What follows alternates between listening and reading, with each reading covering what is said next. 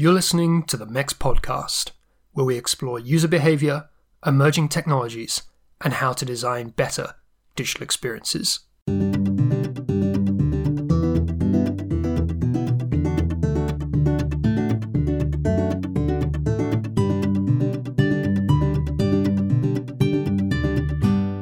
That five whys exercise has become just kind of at the top of my list for understanding users now. It's not just tell me what you need. It's now tell me what you need and then why and why and why until you get down to like the core motivation, which a lot of times will be like, why? Because I want to finish my work and go home, because I want a promotion, because I want to, you know, increase ROI. Like it gets to like some just very base root fundamental values that we're trying to achieve. Hello, I'm Marek Pawlowski, founder of MEX, and that was Jennifer Sukis, Director of Design for AI, Artificial Intelligence Transformation at IBM. And she was talking there about how her teams have been changing their approach to user research as artificial intelligence itself starts to change the design process for new products and new services, change really, I think, even the outcomes that are actually possible for designers to achieve. And I guess while we're on the subject of, of why and asking why, let's talk about why this particular episode and, and why now. This one is actually a, a bit of a catch up. Uh, Jennifer joins that rare group of guests who have been on the podcast more than once. I had a conversation with her a couple of years back in episode 43. Uh, and that's probably quite a good one to go back and check out if you're interested in a bit more about Jennifer's fascinating background as uh, an educator, as someone who's worked agency side, client side, and now this time that she's spent with IBM. Uh, and I think she's actually a little bit modest about it in this most recent conversation. But one of the reasons why we got together for another chat is that her role has progressed. She's very much been promoted within the organization. And obviously, that's very much about her own talents and her own role, but also I think perhaps indicative of the significance of artificial intelligence and what IBM is attaching to that within the wider organization and the big companies that it works with to help them design systems and experiences. So we get on to talking about that. Uh, we talk about how she's starting to look at really ways people think rather than necessarily a set of predefined skills when she's looking to hire in new designers for her team to, to grow that mission within IBM. We talk about the ongoing horror of Clippy and how it sort of haunts this area of artificial intelligence, particularly relevant to, to AI within assistants. And maybe if you're under 30, you might need to go off and Google Clippy to find out what we're actually talking about there. But that's some, some homework for you. And then the conversation starts to get really interesting because we get on to talking about things like the dangers of exclusion and how important various forms of diversity are within artificial intelligence, particularly as AI systems get to the point where they can actually start to build other AI systems themselves, and the risk of that multiplier effect that, that could have if you're not taking that inclusive approach from the outset. Uh, we talk about things like the carbon footprint of certain algorithms and how actually in the future one of the design choices that you might need to make when working with artificial intelligence is going to be influenced by how much energy each algorithm actually requires to run. And somehow we sort of end up talking about some other things. We talk about Taylor Swift, we talk about Japanese farmhouses, uh, and look for whether or not there's a positive message that we can find behind all of this craziness we're experiencing with the pandemic. Now, as ever, uh, there will be show notes to reference all of the things that Jennifer I gets talking about at mobileuserexperience.com in the podcast section. But for now, here's my chat with Jennifer Sukis. Hope you enjoy.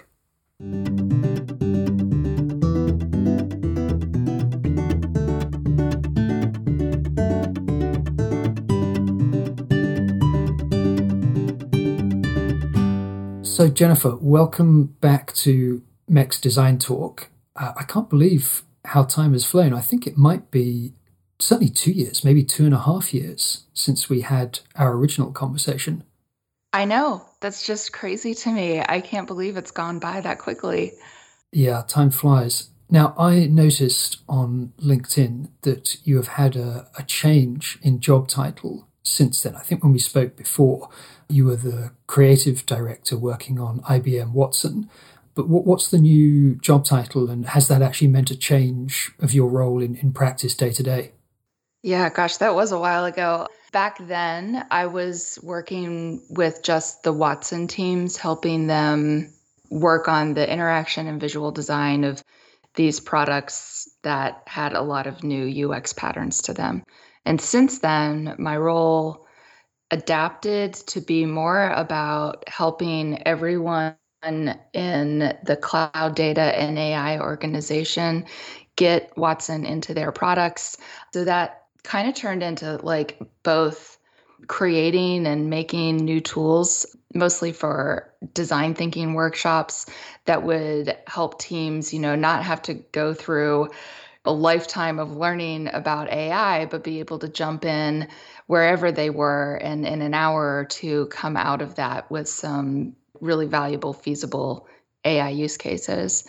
So I was working on that for about a year and a half as a design principal. And then last fall, I think it was, my role changed into a director position. And the big change there, really, at IBM is who you're communicating with. So, a design principal is someone that's still like working pretty closely with teams versus a director. I'm just on a lot more phone calls and meetings, but I get to do some more high level strategy thinking with the executives above me, which is really fun and interesting. But the mission hasn't changed a whole lot. I think it's just gotten more focused. We just want to get any any Watson into our products. It's become a lot more focused. We want to get specific use cases and patterns of Watson into our product. And that's what I've been really focusing on for about the last ooh, almost 10 months now. And is that a reflection of, I guess, the significance that's being attached to AI and the Watson capabilities within wider IBM, that it's starting to take on that more strategic significance, do you think? Yeah, I think so. I think it's that, and it's just the natural evolution as you know not just we at IBM but everybody starts to get a little more comfortable a little more familiar with how to wield this technology appropriately in their products and that's allowing us to get faster at it for certain which is exciting but also be more pointed about where we know it's going to add value where we know we can get the best features in in the shortest amount of time. So it's it's kind of I think bringing us down to a more targeted approach for now and I'm sure that's going to expand out again but at least at IBM there's just so much low-hanging fruit across all of our products and services to use AI that we're trying to knock that out um, first before we get into some like much larger, more complex applications of AI. Yeah, that's a part that I'm really curious about. I mean, both in its implementation and also in the capabilities themselves that are being developed on the, the tech side. Because I think one of the reasons why we had the initial conversation a couple of years ago was uh, certainly on the consumer side, there's been a real rise in awareness around the role of artificial intelligence. And most of that has been uh, I guess, embodied within the sense of some kind of digital assistant. But of course, yeah, that's just the tip of the iceberg as to how these things are being used to create new experiences. So, you know, when you think about back to when we were having that conversation a couple of years back and the kind of capabilities that you were able to bring into those those meetings and to give people a sense of, of what those experiences were that you could create versus what you're now able to take in within your toolkit. What have been some of the more significant uh, leaps or, or the, the, changes in, in the way those are being used? Mm, I think that two, two and a half years ago, when I would sit down with the team and the ask was educate them about what artificial intelligence is and then help them figure out how to use it in their product. I've done those workshops and camps with so many teams now that it kind of just filtered down to maybe five or six use cases of AI that right now I know we can do really well. I know that those use cases, you know, nine times out of 10 are going to be the kinds of things that a team will ultimately end up focusing on. Whether I take them through like a full three day AI camp or we just sit down and look at their product for an hour, it kind of lands within these areas. So those are insights and recommendations, which really that speaks a lot to if you're a consumer, you like you said, you see AI usually in the form of a bot of some sort or an assistant. But if you're on the enterprise side of the, the table, you really see AI more frequently in a business analytics standpoint. So how can we use these machine learning models and our faster computers to keep us apprised of you know changes that are happening to our corpuses of data that should be impacting decisions that we're making today. So that might be things like regulations around something or changes to laws or new initiatives coming down from somewhere that you need to follow. So especially if you're like in the healthcare industry i mean they are drowning under avalanches of new articles and white papers and research coming out every day. So, using AI to help them find the the gems in that information that they need specifically for what they're working on right then. I think that's become a really important use case and you know, if it's not healthcare, it's a business analyst trying to figure out, you know, what should we do with our company to make it more efficient or to increase our profits or to do something better. And that's a lot of that is just understanding data, understanding patterns in the data, and then using those patterns to make predictions and make better decisions going forward. So that kind of analytics is almost always a part of something that we're trying to incorporate into our products. It's also about optimizing user or business inefficiencies. So letting us know where we could do something better or faster. That's again like just kind of monitoring the the actions that are being taken on a system and then letting the system learn how to take those actions for somebody sometimes assistants and bots are still i think they've come a lot further they're the interaction patterns that we see in them the way we're able to let users give them feedback to the responses that they're answering, the questions that they're answering, and dynamically improve themselves. That's fantastic. Um, and we're also bringing in more features into bots by pairing them with things like business analytics or things like optimizing inefficiencies and bringing that right into the conversation. So bots are becoming broader. They're almost becoming, I feel like, dashboards, but kind of dashboards that talk to you and only tell you the thing that you need to know at the time rather than having to look at a full dashboard and then zoom in to find the information that you need. So that's pretty interesting.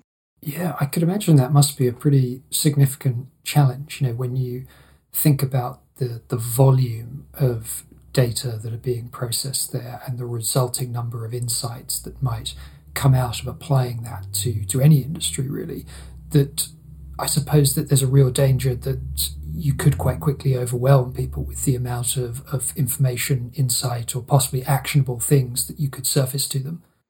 That's a really insightful comment. I'm focusing on that with the work that I'm doing right now a lot. Like, how do you not overwhelm users? How do you help them get their most important work done as quickly as possible and automate that work for them if we can? So, it's really coming down a lot to how confident can we be about the recommendations that an AI system is making and how can we prioritize what insights or what next steps we actually are going to bubble up to a user versus not bombarding them with like hey you might want to know this and hey this thing happened.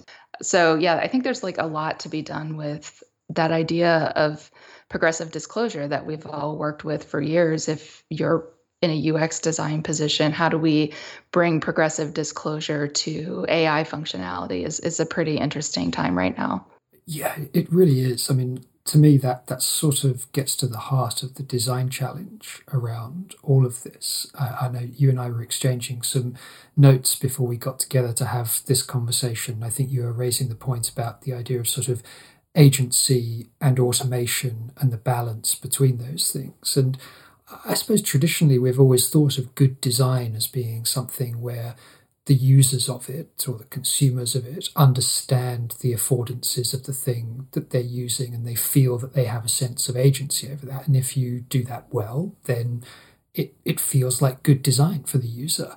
But here, there's obviously that opportunity to draw a bit of a line between what you automate and the user doesn't even perceive to be design because it's essentially invisible to them. And that that there's always going to be that sort of nuanced balance between where you set the needle on that uh, in trying to achieve something that feels good and useful to, to the user and how much you you give them the fine control versus how much you're making those decisions on their behalf uh, yes, exactly. I'm laughing because, um, Marek, you should just join my team. You're already leading the conversations that I'm having all the time. Um, yeah, you know, I think when we all started dabbling in AI and, and realizing this is something that is in our futures, I think there was this kind of big rose colored glasses approach to, yeah, of course, we're going to tell our users everywhere that AI is being used in the services that we provide them. We're going to give them control over how it works. They're going to get explainability into it. And that is a lot of work to to pull all of those explainability and transparency insights and, and control panels where do you put that in a product without being annoying but at the same time like Where's the threshold? How many times do you show a user, this is how I came to this result, this is how I came to that result, before it becomes annoying and they've already crossed that threshold of trust with that particular AI system and they no longer need that. So, yeah, it's really, um, it's so new. And a lot of the stuff that I'm working on is about exactly that. Like, what are the qualities of the kind of AI that we want to build at IBM that we feel represents good AI ethics, good principles about how you design for AI. So it's coming down to those things like letting the user know I found this insight. I think it's relevant to you right now because I understand the context of what you're working on. I am only showing it to you because I am highly, highly confident that it's important and significant to what you want to achieve. I'm also going to give you some insight into like why I think it's important into, you know, whether it's like a data visualization or highlighting what part of a large corpus of data influenced the system to make that insight even giving users like wait how did that work? and just explaining in very plain language like this feature uses machine learning to look through these data corpuses and pair it with this. So just like i think so much of the purpose behind all of these different interactions that we're talking about is about proving out trust like can we make trustworthy ai or not? How far are we going to take this automation thing? Because we're just nobody's sure yet. So i, I feel like maybe down the line the, these kinds of challenges might kind of settle and, and phase themselves out as we get better at understanding how these systems work at holding people accountable to um, the ethics of the systems that they're creating. And then it's just much more natural to understand, oh, this is a system that does this. Therefore, I don't need to be shown every single proof point behind an insight because I understand the logic of how the system works. And therefore, I can just go ahead and feel comfortable having some sort of agency over this automation, but maybe not as much as we're baking in there today.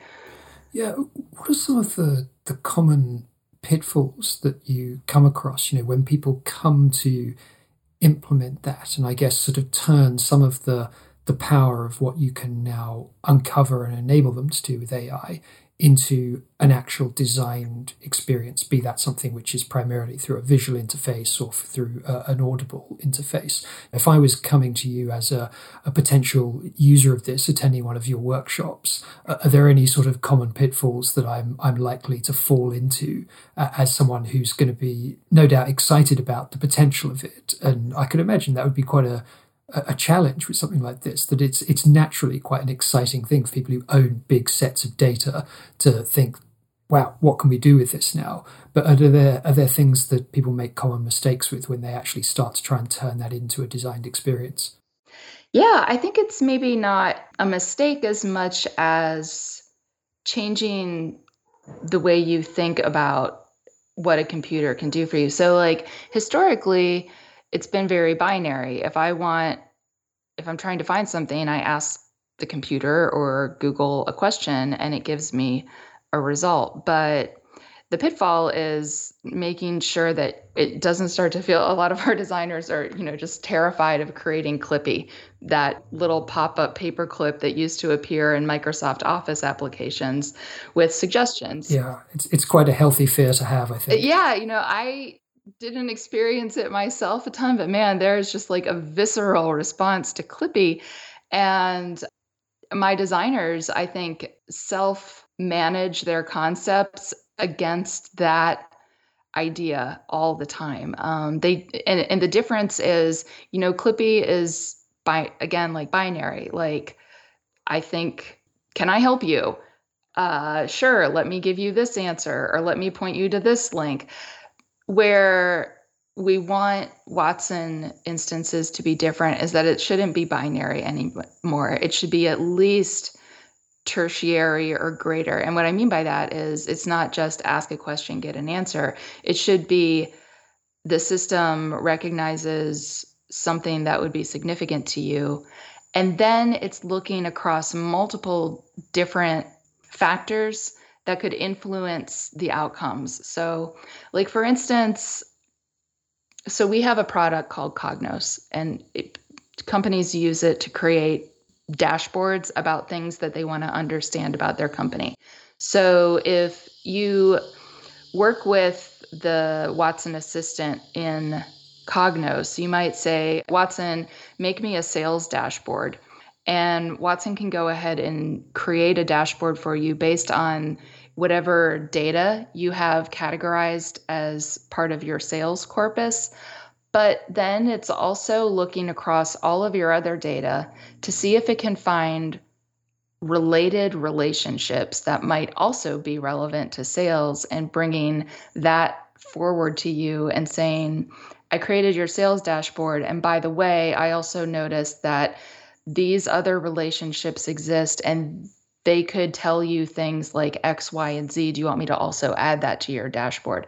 So we're not able to just like think about like one user need and one user solution. Instead, you kind of have to open your mind up to many possibilities that could help a user and how all those possibilities can be looked at together to make the best decision.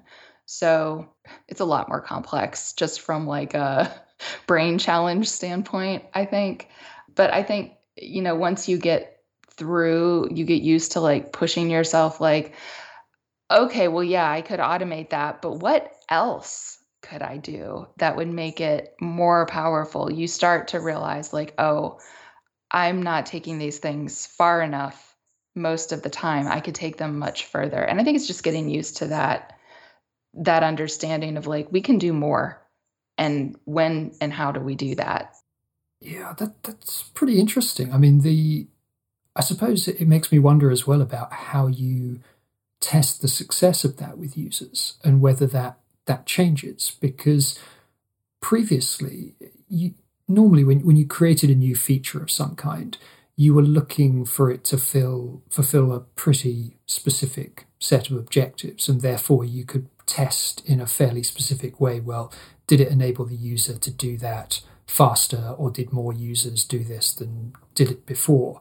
But I guess with something like what you're talking about there, you're actually trying to go a bit beyond that and get people to uh, sort of go above and beyond the user's expectations and get them to try and experience some things they maybe didn't even know were possible or didn't even know they were needed. And I wonder, I mean, does that, uh, have you thought at all about whether that changes the way you need to, to test for the, the satisfaction and the engagement with that, or whether you can just extend existing methods to, to sort of get to an understanding of whether or not that, that's working for your users? Well, it definitely changes the way you do secondary or even primary research because of the questions you're asking. You don't want to ask users what they need so much anymore because you don't want them to give you to just come back to you with a, a specific solution. You really want to understand their motivations more deeply so that you can come back to them with something that they they haven't experienced before so they couldn't imagine it we're no we're no longer like looking to users to say like do you want me to put this button here instead we're trying to understand like what is it when you use my product, what is it you really, really want to accomplish? And I, I think that um, that five whys exercise has become just kind of at the top of my list for understanding users now. It's not just tell me what you need.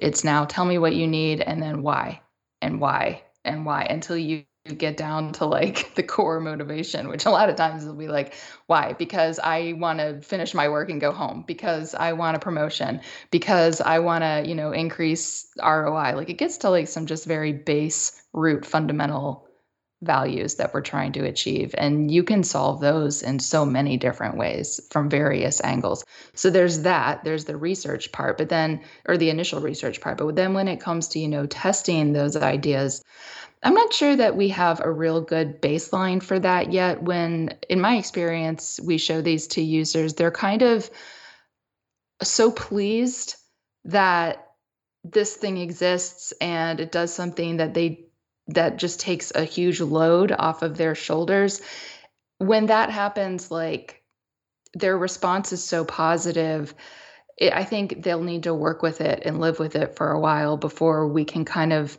shuffle down through that initial response into like, okay, and what would make this better? Or is this actually really valuable? Or should it be part of something else? You know? So the features that we're embedding into IBM products right now, they really are new and there's not a ton of user feedback. Like we're still working on like what are the right aspects of instrumentation to add to any component that happens to be tied to something that uses Watson that we can, you know, dynamically draw user data from to understand how they're using it. We're we're just at the very beginning. So all these things I'm saying I think are kind of hypothesis based on just some real initial understanding of how this is kind of shaking out.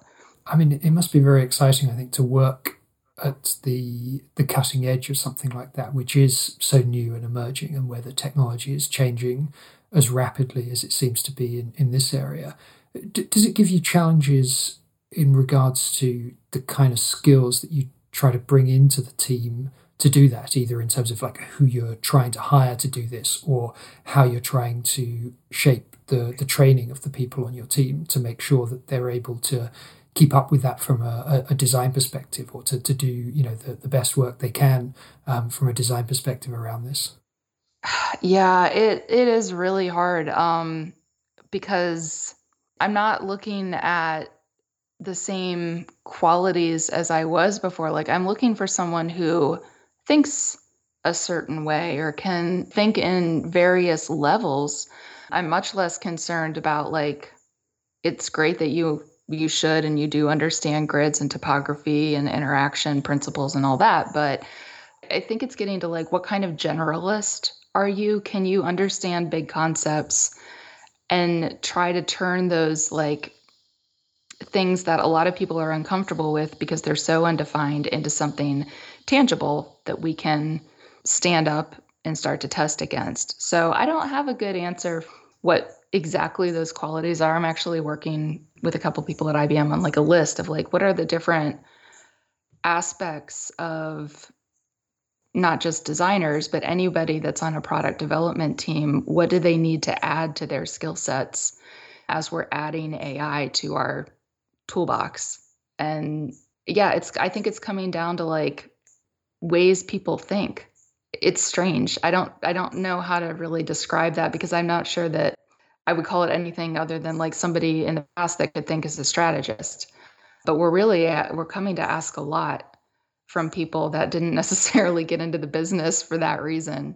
Yeah, that, that is a pretty fascinating challenge. And I wonder how far back that starts as well. I mean, I know you've had experience uh, teaching uh, classes at, at, university level uh, around these subjects as well, and whether you've given any thought to, you know, how early on you need to start sort of targeting that way of, of thinking or that set of skills uh, to then know that those people, as they're coming out of college and, and university, uh, are ready to, to take on those kind of challenges.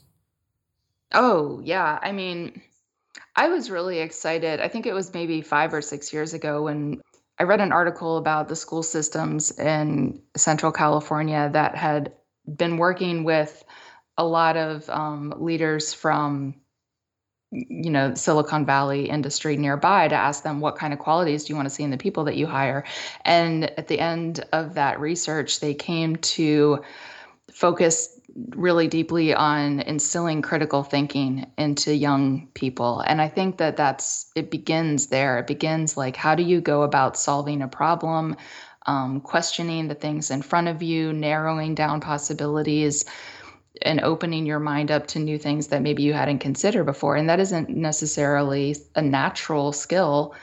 It's something that, yeah, some people do naturally, but a lot of us need to practice over and over again. So I think it starts with like the the earlier you get young children questioning the world around them and learning how to logically think through steps, I think that's a, a large part of it. And then by the time you get to colleges, that generalist attitude i the thing that i was surprised about in the classes that i taught were that and i didn't have any control over this it just happened that my class was available to anybody at the university of texas. So i ended up with people in my class from the business school from theater from medicine from computer sciences like it was a very diverse group of 30 students and it was really that diversity that made their projects so successful, the way they were able to look at things from different perspectives and come up with different solutions. So I was really, I'm excited about that. And I believe in that diversity, not just from what did you major in in college, but from a life perspective, especially with artificial intelligence and its capacity to exclude people if we are not thinking about it from the moment we start building it, the only solution to that is inclusivity. Like, how much diversity in knowledge, in backgrounds, in beliefs, in personal experiences can we get on a team to bring in to solve these problems? And that's, I hope that that is a direction that schools start to take as they are hopefully thinking about the kinds of skills that students are going to need if they're going to go into the technology or the innovation industry in the future. I'm actually talking to someone tomorrow or Thursday. His name is Clay. Hold on, let me open this up here. And I'll even send this to you. He wrote a report about like the future of innovation and he did a bunch of research into where he saw companies being able to innovate and how to hire people that are innovative in the future. Yeah, his name is Clay Bunyard. And a lot of his conclusions were about people needing to be generalists. And I would even like extend that to being kind of more of like that renaissance approach. Understand a lot of different things about the world before you come in and think about how to solve one problem for the world. So that's fun. That's really interesting. And I hope it, it continues down that path. Yeah, that, that sounds fascinating. And uh, if there's you know a link you can share for that, we can put it into the show notes so that the listeners can go and take a look for themselves as well. Uh, but I mean, I would be entirely in agreement with you there around that importance for the diversity of experience which is being brought into this. I mean, you see it in a, I guess, a, a sort of a, a, smaller scale environment. You know, just in uh, the kind of workshop setting. You know, the more diverse range of participants that you have in a group, and we've found this year after year with all of the things that we've done with MEX diversity of industry background, diversity of uh, cultural background, all of those things come together to always create a richer result at the end of it and a result that benefits from and draws on all of that diversity.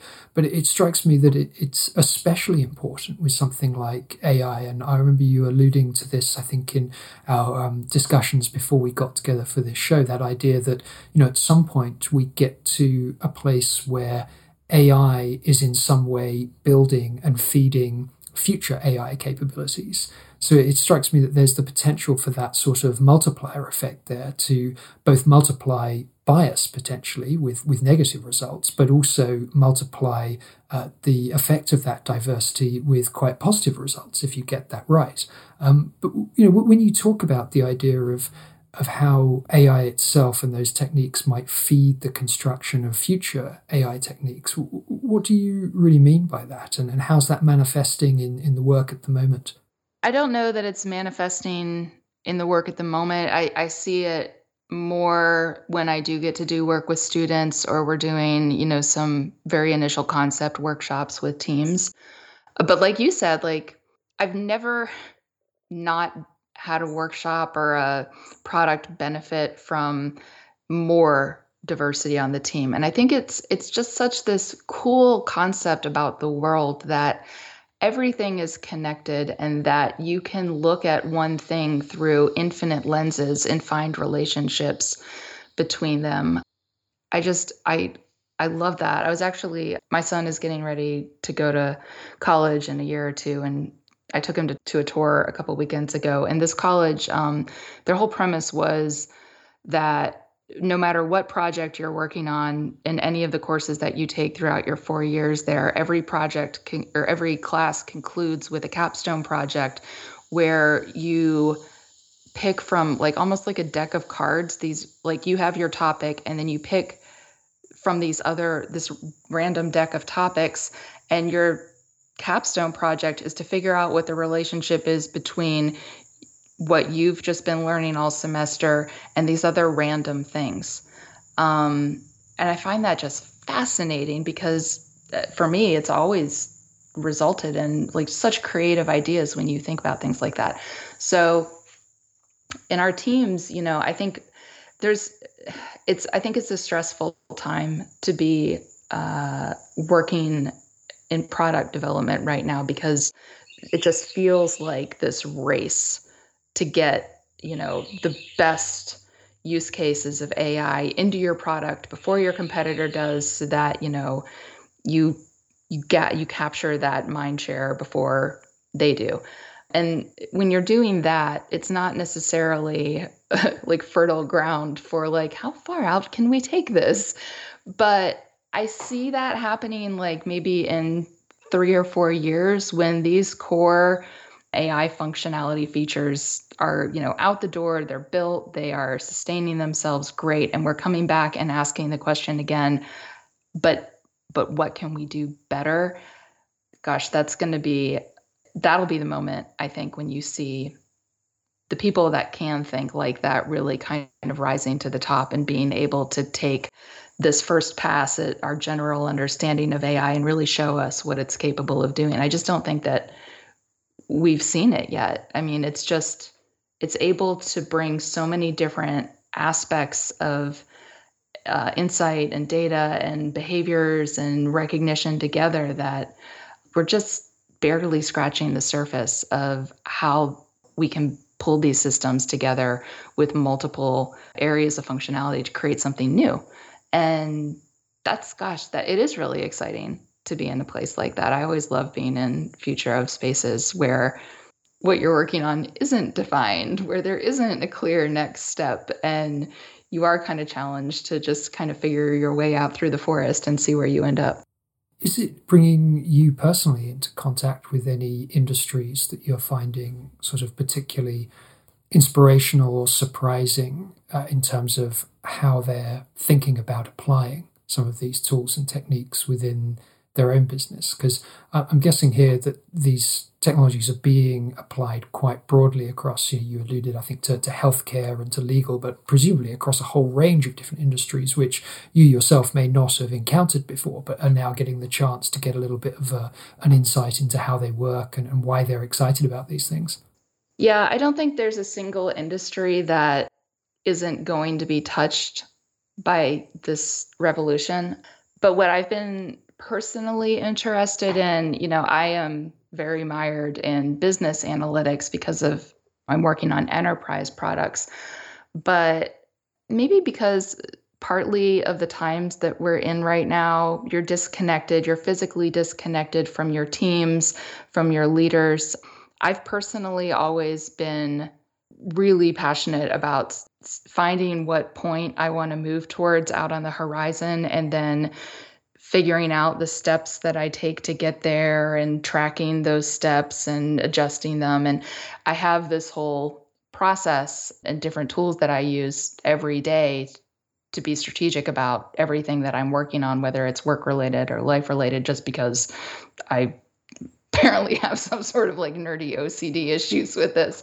But what it's made me think about is analytics from a personal standpoint like how how i love understanding my own data my own patterns to be better at what i do or maybe more specifically to accomplish the things that i want to accomplish faster. And i've been thinking a lot about like ai from an hr perspective. How how are we using these big systems at a very personal what are my values? What are my hopes? Like what is it that i love to do to help me do those things? How do I line, you know, the runes up so that my job that I have today evolves into the job that I want tomorrow? And I don't think I get to see very often because I'm working again like in enterprise AI at like a very physical touch point with human beings, like just everyday life. And I'm really interested in that. Like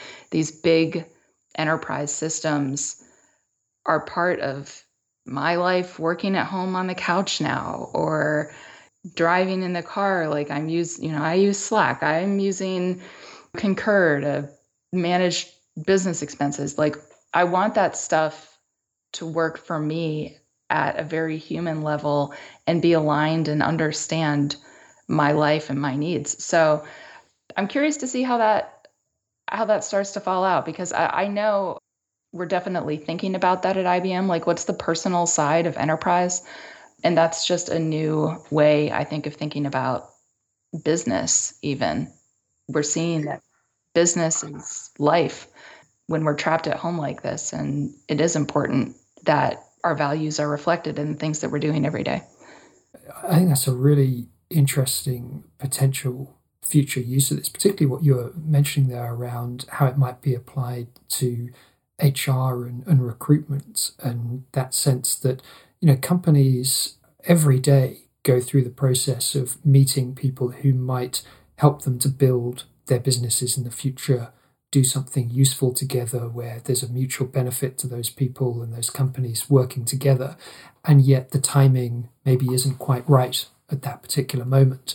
But imagining being able to uh, tap into all of that intelligence that's gathered in those hiring discussions and be able to go back in a few months' time and say, well, actually, you know, what we really need is some people who had particular goals or particular um, sentiments around a certain issue, and that we can now actually go back and find out who those people were. And even if we weren't in a position to hire them at that time, we can now understand that there are roles within the business which are appropriate, perhaps not to the specific qualifications that they have, but to the way they behave or the way they think, and being able to, to join up those dots. And if uh, something like these tools could could bring that potential, you know, that's that that's pretty significant. That's really cool, Marek. I hadn't thought, you know, like taken that thought that far, but you're right. Like when we were talking a little while ago about like what are the skills that you need to be good at, you know, building interesting, valuable AI systems. Like I don't know But that's exactly what machine learning is for. Like, just show the system, like, here's somebody that's good at it. Now you figure out, like, what their characteristics are and who else has similar characteristics. Like, let the machines find those patterns. I think that's amazing. What a good idea. Yeah, well, perhaps um, you know we'll see more of this in the in the future as these these tools start to evolve. Um, I, it's you know it's hard to know which aspects of this to focus in on because I'm conscious that there are so many different parts of this that we could could delve into in more detail. One part which I was really keen to make sure that we we did talk about was uh, some of the the notions around what you describe I think as as green AI. What do you mean by that, and what's the focus for that uh, at the moment for you? This is something I learned about last year, and I'm still gathering all of my research and facts, and I'll I'll put out a little paper on it sometime this year. But did you know that machine learning models are accounting for almost all of the energy that we're putting out through computer centers right now. And the more complicated your model is, or the less organized your data is, the more energy it takes for machines to run the models and run your data through it. I mean, and I'm talking about literal energy costs like oil or, you know, solar or wind, like whatever it is. Like we there are ways to map exactly what your carbon footprint will be for a model that you've created. That's pretty interesting. I know I, I didn't know that. I mean, I remember from our previous conversation you describing all of these techniques around AI as essentially big data plus fast processing. So I guess naturally you make that leap to the idea, well, fast processing is going to take a lot of energy. But I didn't realize it could be sort of calculated with that level of precision that certain models were going to use more energy than others. Exactly. I didn't either until I really started looking at this. And now I'm talking to a bunch of people at IBM Research who have been thinking about it. But just to bring it back to the design conversation, gosh, like there's something very tangible that we can do as we are thinking about how to use AI in our products that can bring more responsibility to what's happening on the planet. Do I really, really need to use this per kind of model to get the answer that I want. Like, and I think that that's going to become part of the design evaluation at some point where we're asking how simple can we get these models down to or how how much data do you really need? Do you really need to search all of the data on the internet to get this insight? Is it that valuable that you're willing to pay the energy costs for that? Like what's the offset for it? So it is like I don't understand enough yet about how we can kind of look at the different layers of a neural network and thin them out, decide like which ones are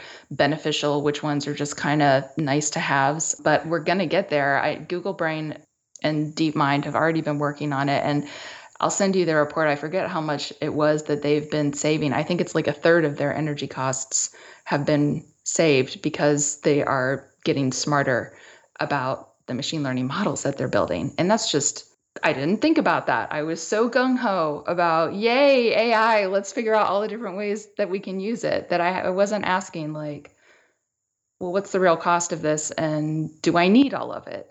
You know?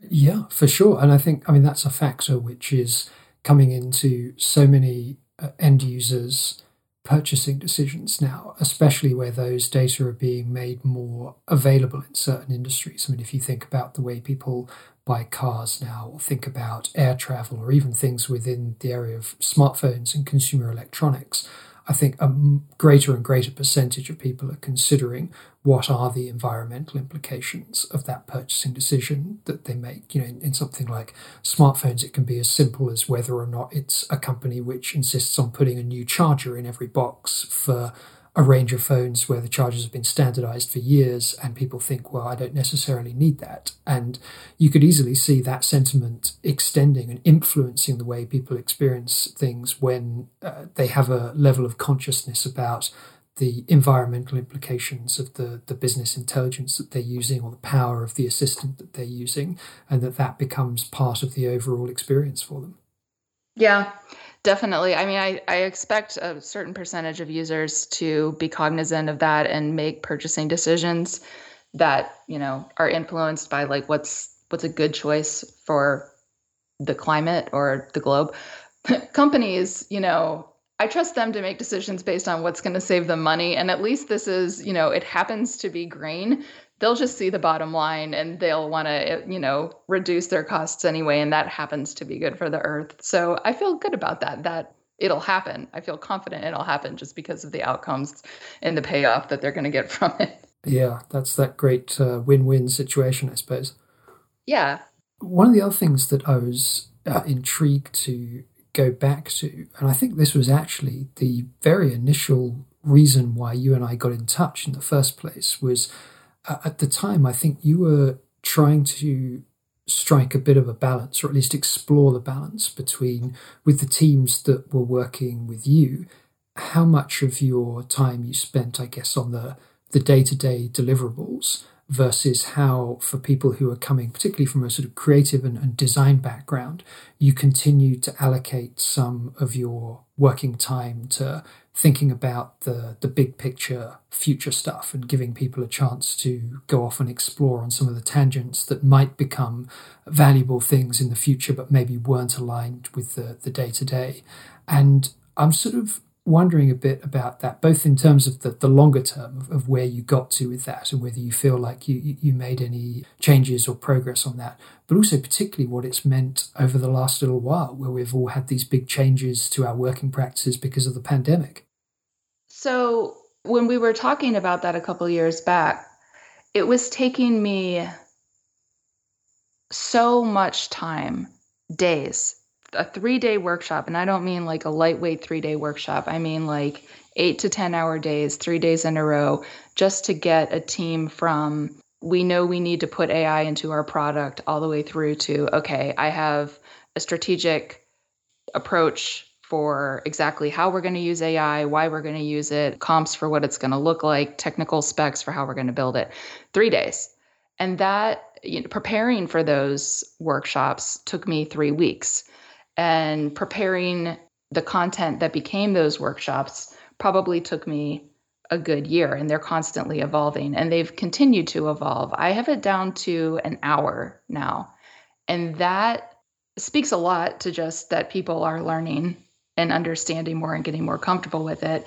I think it's also been me realizing that we don't need to look at the full strategic every single angle to understand what the best use cases for AI are going to be for this product. I can I kind of got to a point where I could tell a team that before we went into a workshop, you're probably going to end up using it for A, B, and C. And usually it would end up going down that path. So the more confident I became in what those common use cases were, the more excited I got about getting those defined, knocking them out, and making them very consumable and implementable for teams. I'm always wondering, you know, like I've been mired in this very tactile, let's make things and get them out the door uh, mission for over a year now. It hasn't allowed for much time for looking towards, like, well, what is it that I need to be thinking about that I'm not thinking about? What's coming next for these teams that I need to help prepare them for, or what can we do better? So I'm trying to right now get my feet under myself and my company in terms of like, let's stop reinventing the wheel every time we need to look at a product and figure out what the most valuable use case is. Let's package those use cases up and you can basically shop for them almost like like you would on iTunes. Like, oh, I have a product, my user need is X, Y, and Z, and now the system can show me, oh, here are the four like little AI use cases that you should be using. Here's the starter pack for it. Just go plug it in. I want to get to that point so that we can all get out from underneath this this weighted rush of busy work and start thinking bigger. But I'm not there yet. You know, getting those just AI patterns defined, that's my future of work right now. It's I have to make time for that so that I can have time later on. I don't know if that makes sense. It's not part of my day job. It's part of like planning for my day job next year so that next year is less tactile and more future of. Yeah, absolutely. It's it's a pretty familiar challenge, I think, and I guess an opportunity as well in the sense that I would imagine that the more of those uh, users of the, these workshops that you get up to speed and building their own things uh, more rapidly, the more you're going to see them being able to pick up the ball and run with it for themselves uh, and go on to do things that maybe you weren't able to imagine for them. There's a real value, I think, to just getting the tools into people's hands rapidly and giving them the opportunity to try it and get hands on with it and to, to start to see some of those opportunities that might be hidden even from from you who are building these things day to day. So much so. Like that's that's my big end goal is to basically put myself out of a job. Like I want everyone in our company to know how to like use these tools, get the basic premise of like how this stuff works, and then they're going to do you know fantastic things with it. It's it's just that barrier to entry i think with ai it's an intimidating topic because it's got a lot of fancy words in it and it seems complex. But once you get people through that like oh i get it. I've got my arms around this at least to the point where i feel confident opening it up my mind to ideas and then actually sharing them with other people that's that's where i want to get everybody to. And i think once we're there it, it it'll just become part of all of the other creative things and innovation work that we're doing. So where do you go for your inspiration yourself? You know especially now when we're all i think a lot of the people listening to this adapting to being at home and working i guess in more individual settings uh, are you still finding that you're having time to go off and search for inspiration sort of at the edge of what you're working on day to day or things that, you know, keep you inspired in, in other areas of life? Yeah, I tend to like the way I think about work is by or you know looking for what the new thing is going to be is by not looking at work. I look at everything else. Um, and right now, and I tend to like notice like themes and patterns in what people are talking about or thinking about or you know what we're watching. And for me, the pattern lately has been about this kind of like fascination with old stories, history, um, and particularly uh, times that were challenging and difficult, even more so than what we're experiencing now. I've been really obsessed lately with reading about World War One and World War Two and watching movies about it and under and trying to understand.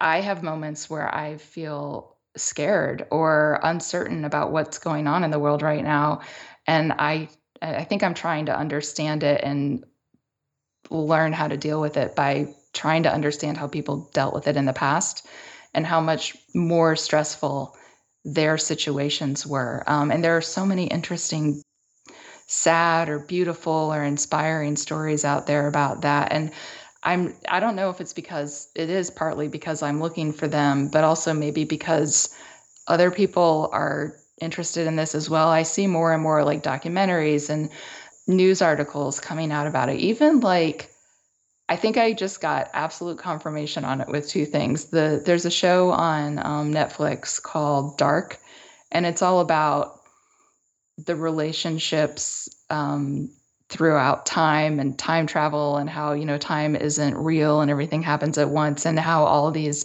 old stories are influencing the present and the future that was one thing and how that that show has really taken off with, with like a cult following and people are talking a lot about like the quantum physics behind it. And then also Taylor Swift's album Folklore came out. I listened to it and just thought, well, she's doing the same thing. Like she's written this whole album about the couple that used to own her house in Rhode Island and her grandfather going off to World War II and imagining what they were feeling and what they were experiencing and making up this storyline through song about it. I don't know, something like about that theme is kind of noodling in my brain. And I think it comes back to that HR problem of like, what do we really, as human beings, love and care about? And how do we make that our everyday life?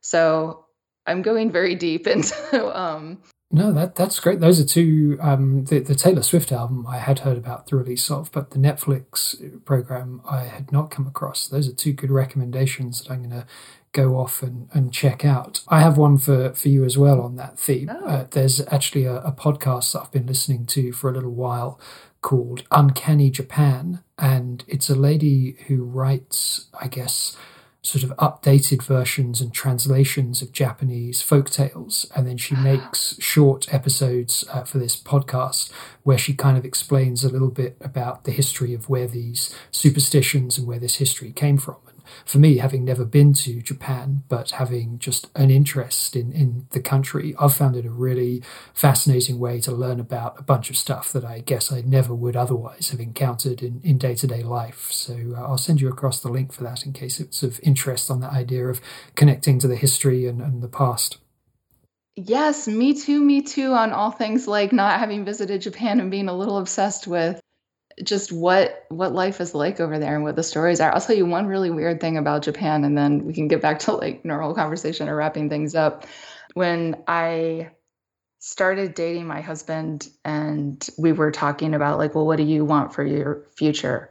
We both had this same like physical dream of I mean like from sleeping had had the same dream of living in Japan in like a farmhouse and being very old and walking up a nearby mountain path to freeze to death like when we felt it was time to like leave the world.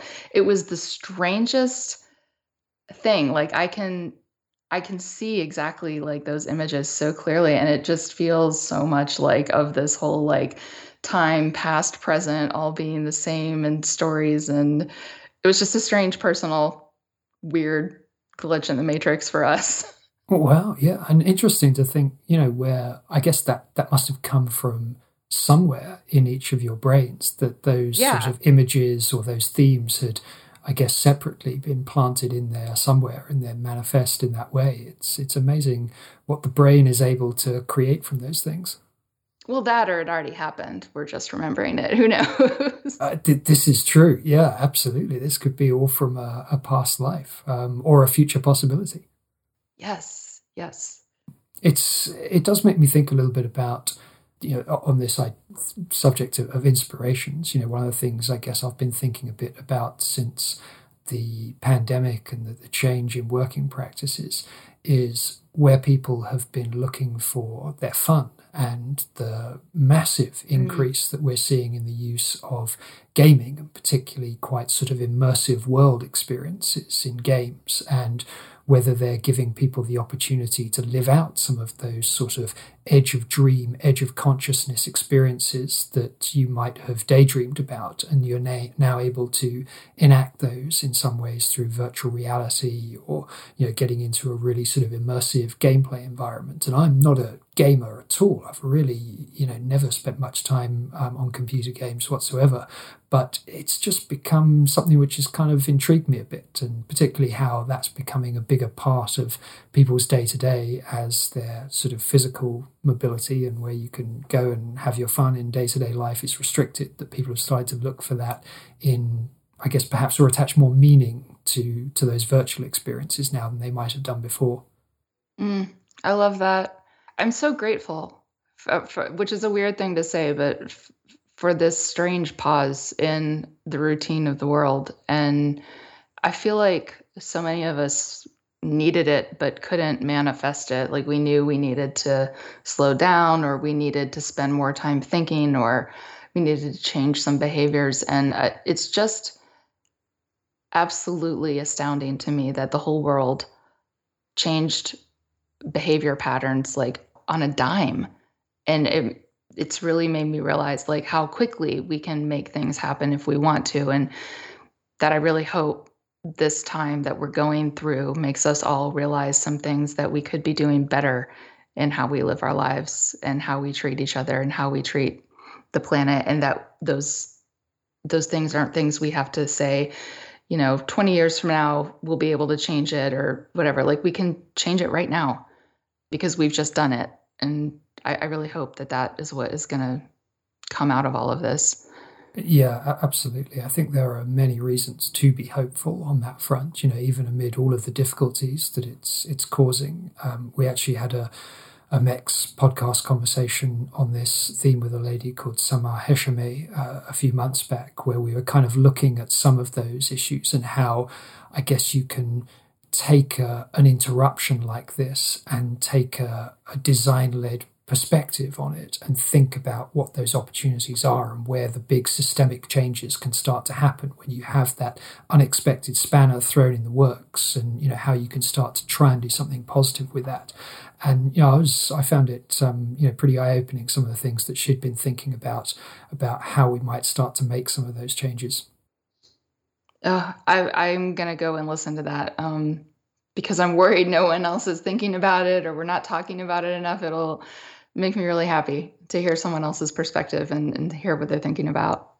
Well, it's been wonderful to have this opportunity to catch up with you as well, Jennifer. We'll have to make sure we don't leave it another two and a half years before we do it again. Um, but thank you for taking the time to, you know, update me on everything that's going on in, in the day to day work and, you know, your thoughts about the future too. And it would be great to stay in touch on it. Absolutely. Thank you so much for listening, Marek. This was really nice.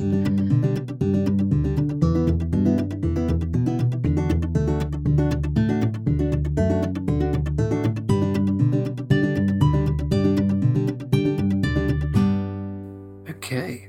Well, there we go. What did you think of, of all that? What did you think of the chat?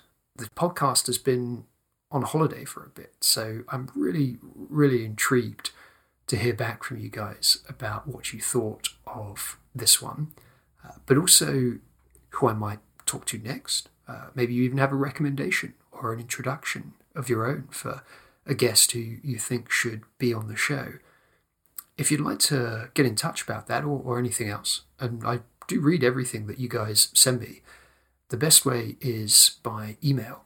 And the address for that is designtalk at mobileuserexperience.com. Now, for me, I absolutely loved having the chance to chat to Jennifer again. Not only is she working on a really interesting area, uh, and it's an area which I personally think is going to be key to so much of experience design going forward. I think she's also just a wonderful teller of stories, uh, and obviously someone who is a pretty deep and expansive thinker on that wider context of what she's doing with her work. Before I go, I wanted to see if any of you were up for a challenge. Do you remember what Jennifer was saying about that college that she went to visit with her son and how they'd introduced this discipline of asking their students to take a result that they'd achieved within one of their classes, you know, a finished piece of work, and then to pick an industry or a product at random and go off and look at how those two seemingly unrelated things might actually interrelate, to seek those new sort of relationships between them. Well, that is my challenge for you. Take something that you've worked on recently, you know, something that you feel has got to the point which has been delivered, and then try to think up the most random way you can select seemingly unrelated, whatever it is, object, industry, person, and then just take a few minutes to think about the ways in which those two things might interlink what kind of relationships, interdependencies you could establish between them. I would really love to hear how that goes for you. And I promise that if even just one of you sends me an email to tell me about the results that you got to with it, then I will respond in kind and share my own example in a future edition of this podcast. So if you want to do that and drop me a note about how you got on with that homework exercise, then the email address is designtalk at mobileuserexperience.com. Now, while we're on that subject of addresses, don't forget that if you want to take a look at the show notes for this one, then you want to head over to mobileuserexperience.com, take a look in the podcast section, And there you will find notes with links to everything that Jennifer and I talked about. So, some of those reports and the stats that she referenced, right through to the Netflix and podcast recommendations that we got onto talking about at the end. I'll be back soon with another edition of this show, but that's it for now. Thanks for listening. Goodbye.